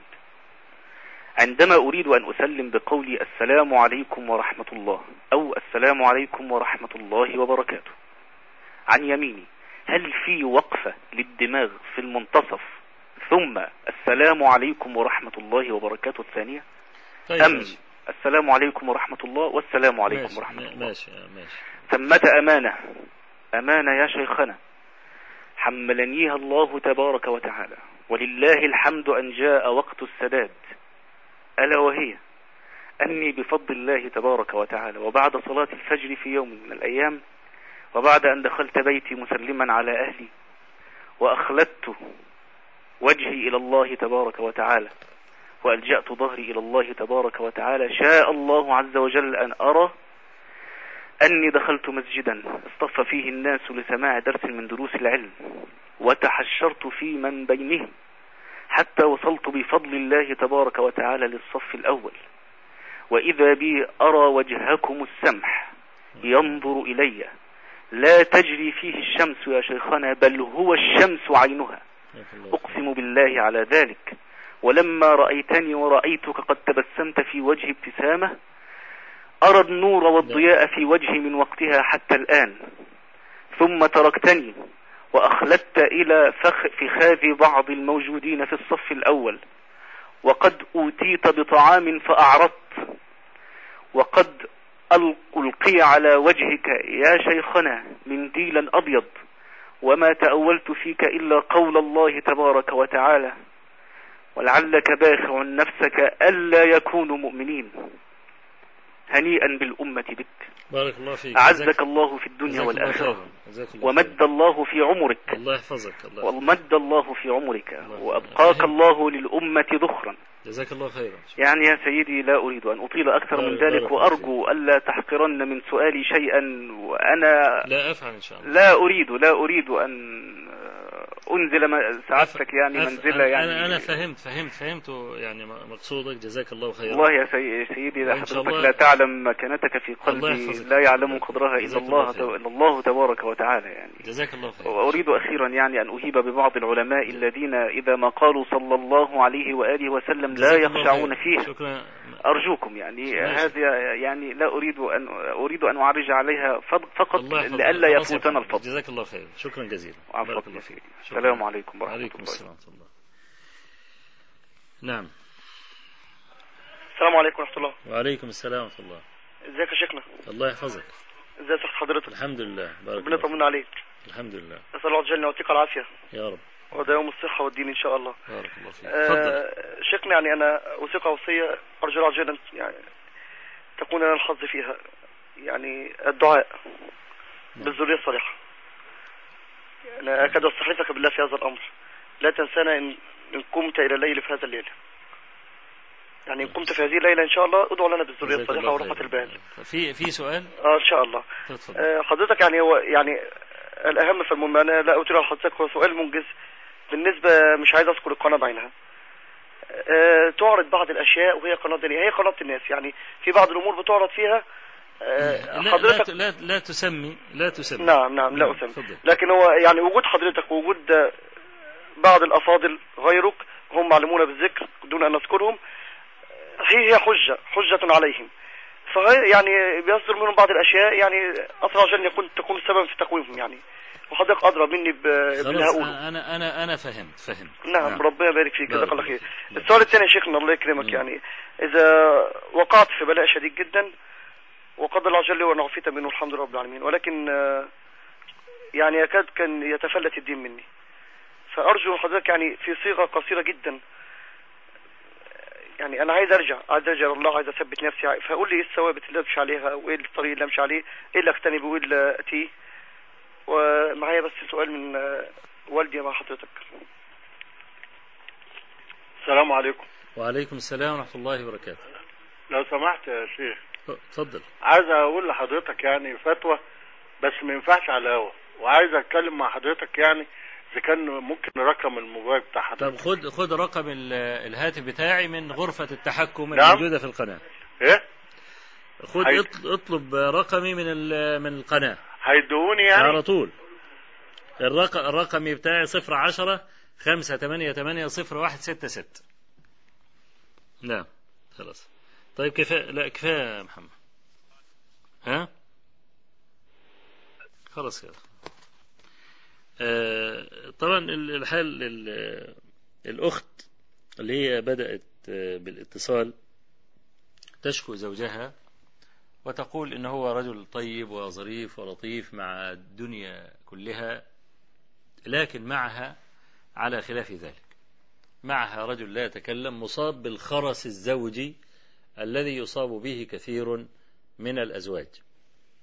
آه، أنا بس عايز أقول آه، نصيحة للأخت لأن أحيانا الرجل يصاب بالخرس الزوجي بسبب الست.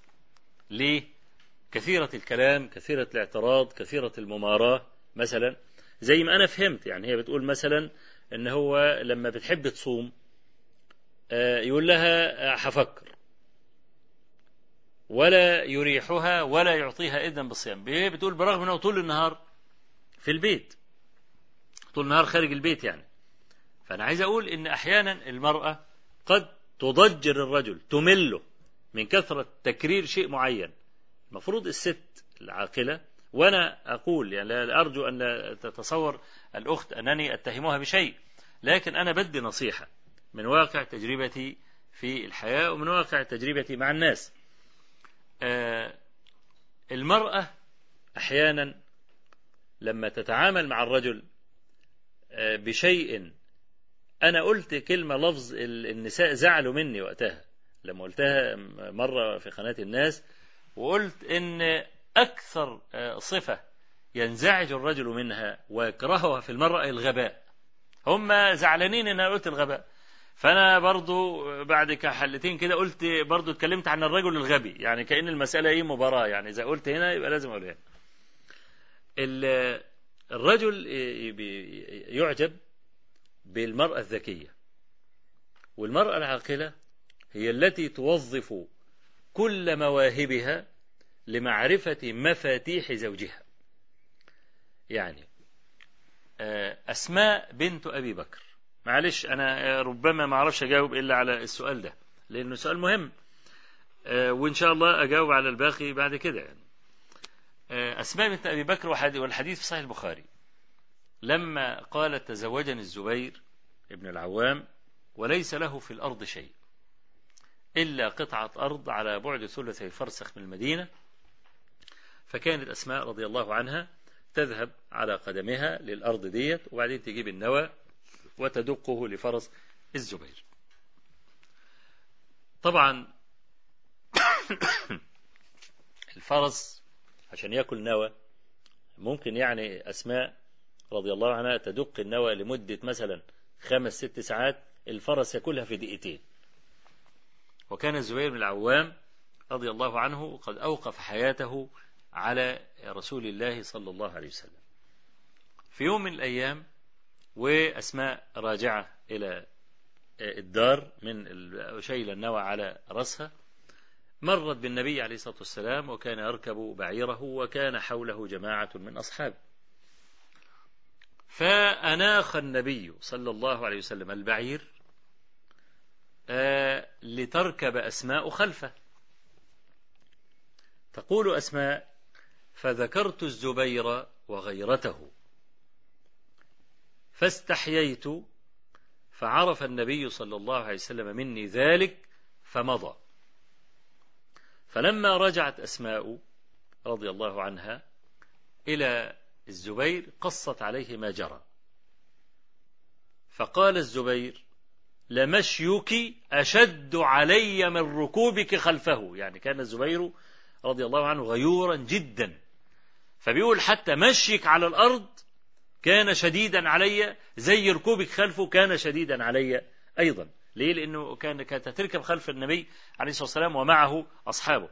فأنت يعني أنا بقول للأخت يعني انظري لمجرد أن الزبير يغار فأسماء رضي الله عنها لا تكدر على الزبير مثل هذا بتحترم هذه الخصلة في الزبير بن العوام حتى وإن كانت هناك مشقة يعني حتى شوف أسماء من شدة الأمر عليها أنها تروح الأرض على بعد ثلثي فرسخ من المدينة وترجع تدق النوى بتقول أن أبا بكر والدها رضي الله عنه أرسل إليها خادما للفرس قالت فكأنما أعتقني.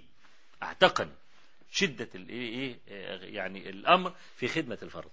فأنا عايز أقول إن المرأة الذكية تستطيع أن تشكل الرجل كما تريد.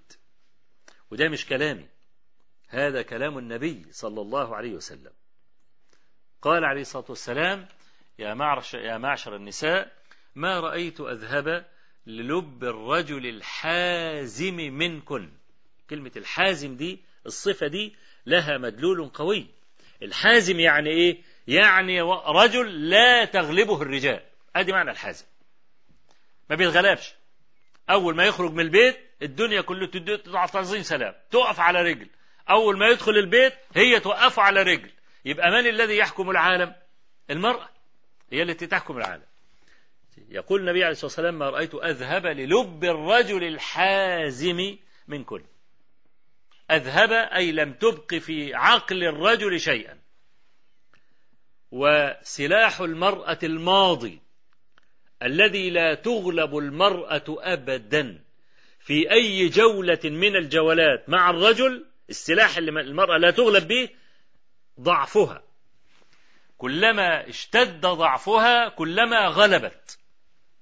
وأنا عايز النساء ما يركبوش دماغهم ما برضه الثقافة الجديدة اللي عملها الغزو الفكري واللي عملتها المسلسلات والمسرحيات والقصص إن المرأة تقول لك كرامتي وإن الراجل ما, ما لا يستطيع عليا وإنه ملوش عندي حاجة.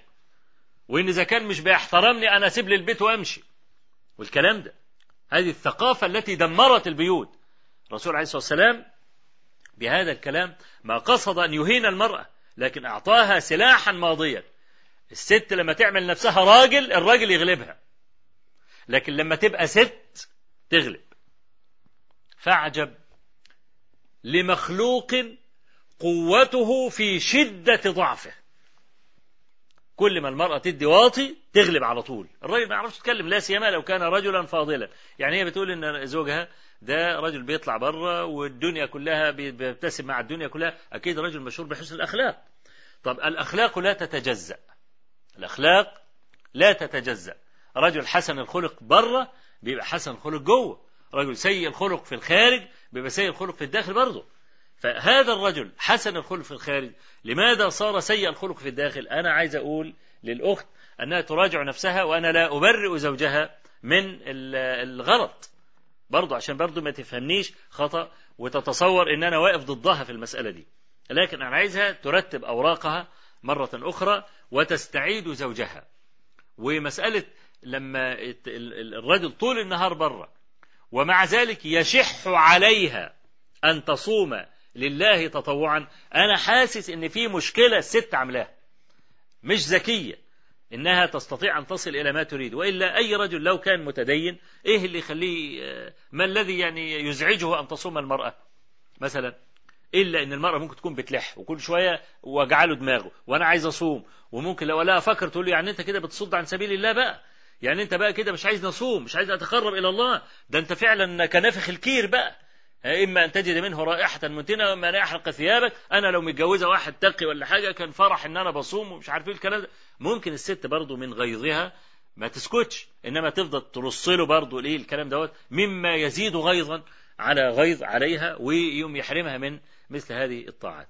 فأنا بقول لي يعني هذا الأخ يعني أن النبي صلى الله عليه وسلم قال خيركم خيركم لأهله وأنا خيركم لأهلي. وأنا أعرف نبل الرجل في رحمته بالمرأة. يكفي هذه الصفة عندي لأعلم إذا كان الرجل فاضلا أم لا.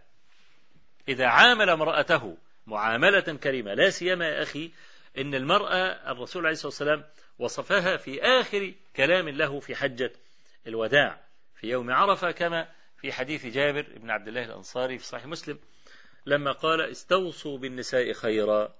فإنهن عوان عندكم. عوان أسيرات. أسيرات. فلا يليق برجل عنده مروءة. أن يعامل الأسير هذه المعاملة الشاذة. وبكل أسف يعني كثير جدا من النساء اللي بيتصلوا بي عايشين في جحيم بسبب الأزواج غير الملتزمين. أو الأزواج البخلاء أو الأزواج اللي هم لا يضعون العصا عن عاتقهم. ويجلدون نساءهم جلد العبد. أنت لما رحت عشان تتزوج هذه المرأة ووضعت يدك في يد صهرك ما أخذتها لتعذبها. ولو كان يعلم ما أعطاها لك أبدا. فيبقى أنت كده خنت الأمان. فأنا عايز يعني الرجال يتقوا الله تبارك وتعالى ويجعلوا رسول الله صلى الله عليه وسلم إمامهم في مسألة معاملة النساء. ليه؟ لأن معاملة النساء بكل أسف إذا كانت سيئة بتنضح على الأولاد. كمان يطلع الأولاد حتى لو رجل مثلا متسنن يعني وأعفى لحيته والمرأة منتقبة كل يوم يلطشوا في بعض يطلع الولد كاره للحية كاره للإلتزام واللحية دي مش مجرد شوية شعر محطوطين على الوش لا اللحية ده معنى كبير. اللحية دي معنى كبير. زي العلم زي العلم يعني مثلا الراية الراية بتاعت أي دولة. هي الراية بتاعت أي دولة دي عبارة عن قماش مجرد حتة قماش بترفرف في الهواء لا الراية معنى كبير. يعني لما مصطفى كمال أتاتورك عليه من الله ما يستحق لما فرض القبعة على في الشعب التركي وجر جرم العمامة وبدأوا يحاكموا علماء الشريعة آنذاك. فكان من ضمن القصص التي ذكرت إن واحد من علماء الشريعة قدام القاضي. فالعلماء الشريعة طبعا أنكروا المسألة دي وقالوا إزاي تفرض القبعة على الناس والقبعة ده مش ليست من لبس المسلمين؟ فالقاضي بيقول له ما أتفاهكم يا علماء الدين. هو يعني استبدلنا قماشا بقماش. هو القبعة دي مش قماش والعمامة دي قماش. لما رفضنا العمامة وهي قماش وفرضنا القبعة وهي قماش عملت لنا مشكلة. إيه الإشكال يعني؟ إن تبقى القبعة بدل العمامة فقال له ذلك العالم. أيها القاضي إنك تحكم علي وخلفك علم تركيا. فهل تستطيع أن تبدله بعلم انجلترا؟ وهذا قماش وهذا قماش. فبهت القاضي. ما استطاع أن يرد. المسألة مش مسألة قماش في قيمة. قيمة خلف هذا خلف هذا القماش. أنا بقول إن اللحية هذه قيمة. النقاب قيمة. مع قطع النظر عن الحكم الشرعي في المسألة لكنه قيمة كبيرة. يطلع الرجل مع المرأة في إشكالات دائمة. تطلع البنت كرهة للنقاب. وكرهة لمجموعة الالتزام خلف هذا النقاب. كذلك الولد يطلع كاره اللحية. يا جماعة الحقيقة نحن البيوت الملتزمة أولى الناس بالسعادة. أولى الناس بالسعادة. ليه؟ بأيمانهم نوران. ذكر وسنة. يعني عندي قرآن وعندي سنة. لماذا لا نجعل هذا الإسلام منهج حياة؟ لماذا لا نتقي الله تبارك وتعالى ونقف على حدود الله عز وجل؟ فأنا بأوصي الأخت الفاضلة التي تشتكي زوجها أنها تعيد ترتيب الأوراق مرة أخرى وتزيد من ضعفها. أنا عارف وواثق أنها تغلبه أنها تغلبه. وكذلك أقول للرجل قول النبي صلى الله عليه وسلم كلكم راع وكلكم مسؤول. يعني أنت لو على مستواك الشخصي يوم القيامة حسبت خدت عشرة على عشرة الدرجة النهائية في الحساب ممكن مراتك تدخلك النار. ممكن ابنك يدخلك النار. يعني تركة الرجل ثقيلة جدا جدا. لا يحاسب عن نفسه وحده ولكن يحاسب عن امرأته ويحاسب عن أولاده. قال الله عز وجل يا أيها الذين آمنوا قوا أنفسكم وأهليكم نارا وقودها الناس والحجارة. ولما المرض والعلة تدب في الرأس يبقى لا علاج لهذا البيت. عشان كده أنا أوصي الأخ أن يتقي الله تبارك وتعالى وأن يظهر حسن الخلق الذي أمر به من قبل الله عز وجل وقبل النبي صلى الله عليه وسلم. فإن الله عز وجل قال وعاشروهن بالمعروف. أنا هاخد معلش يعني في أسئلة باقي حوالي أكثر من يعني حوالي خمس دقائق. أنا هجاوب عن بعض الأسئلة السريعة كده.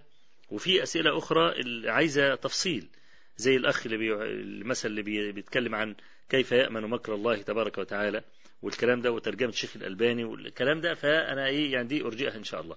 الأخ اللي بيحدث نفسه بالمعاصي التي فعلها في الجاهلية هل يؤاخذ عليها؟ لا. طالما أنه لم يفعل خلاص. إن الله تجاوز لأمتي كلام النبي عليه الصلاة والسلام.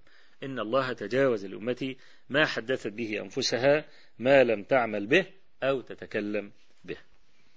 أما بالنسبة لضياع صلاة الجماعة بسبب المواصلات مع حكمه؟ طبعا هو إذا كان الرجل هيركب مواصلات وهيروح ينام أو هيروح يقعد والكلام ده لا العشر دقائق أو الربع ساعة ينتظرها حتى لا يضيع صلاة الجماعة. لصلاة الجماعة لها فضل عظيم جدا. يعني أنا لو قلت لك تعالى صلي في المسجد صلاة الجماعة وكل فرض هديك ألف جنيه ما هتلاقي المسجد مليان والناس مش لاقي مكان.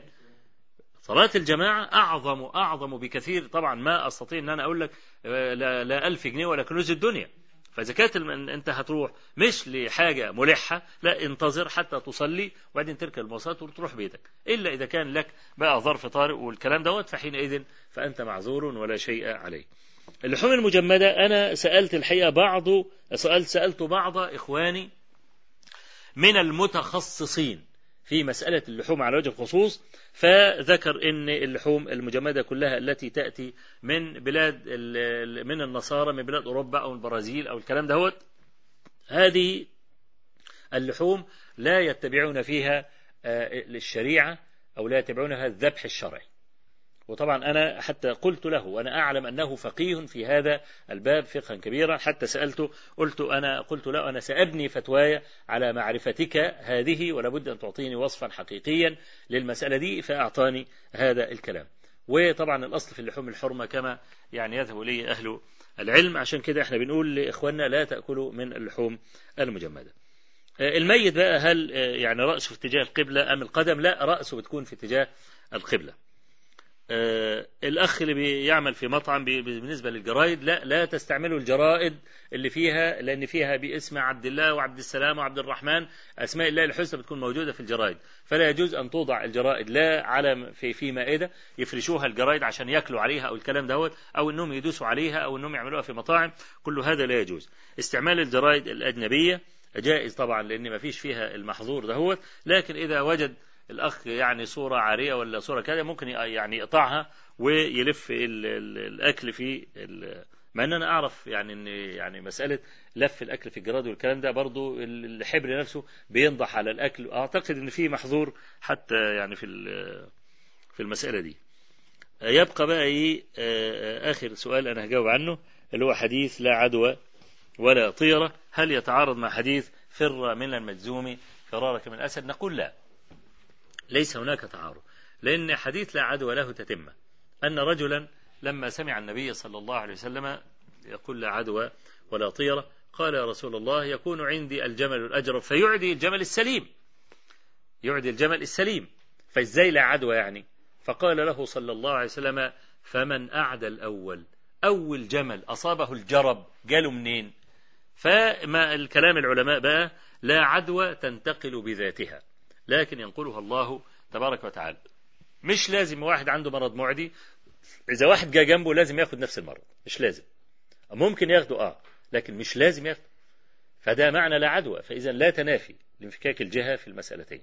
نسأل الله تبارك وتعالى أن ينفعنا وإياكم بما علمنا وأن يعلمنا ما جهلنا وأن يجعل ما قلناه وما سمعناه زادا إلى حسن المصير إليه وعتادا إلى يمن القدوم عليه. إنه بكل جميل كفيل.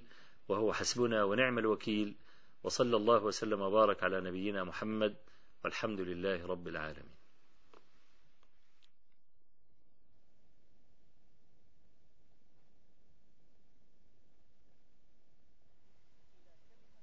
ومن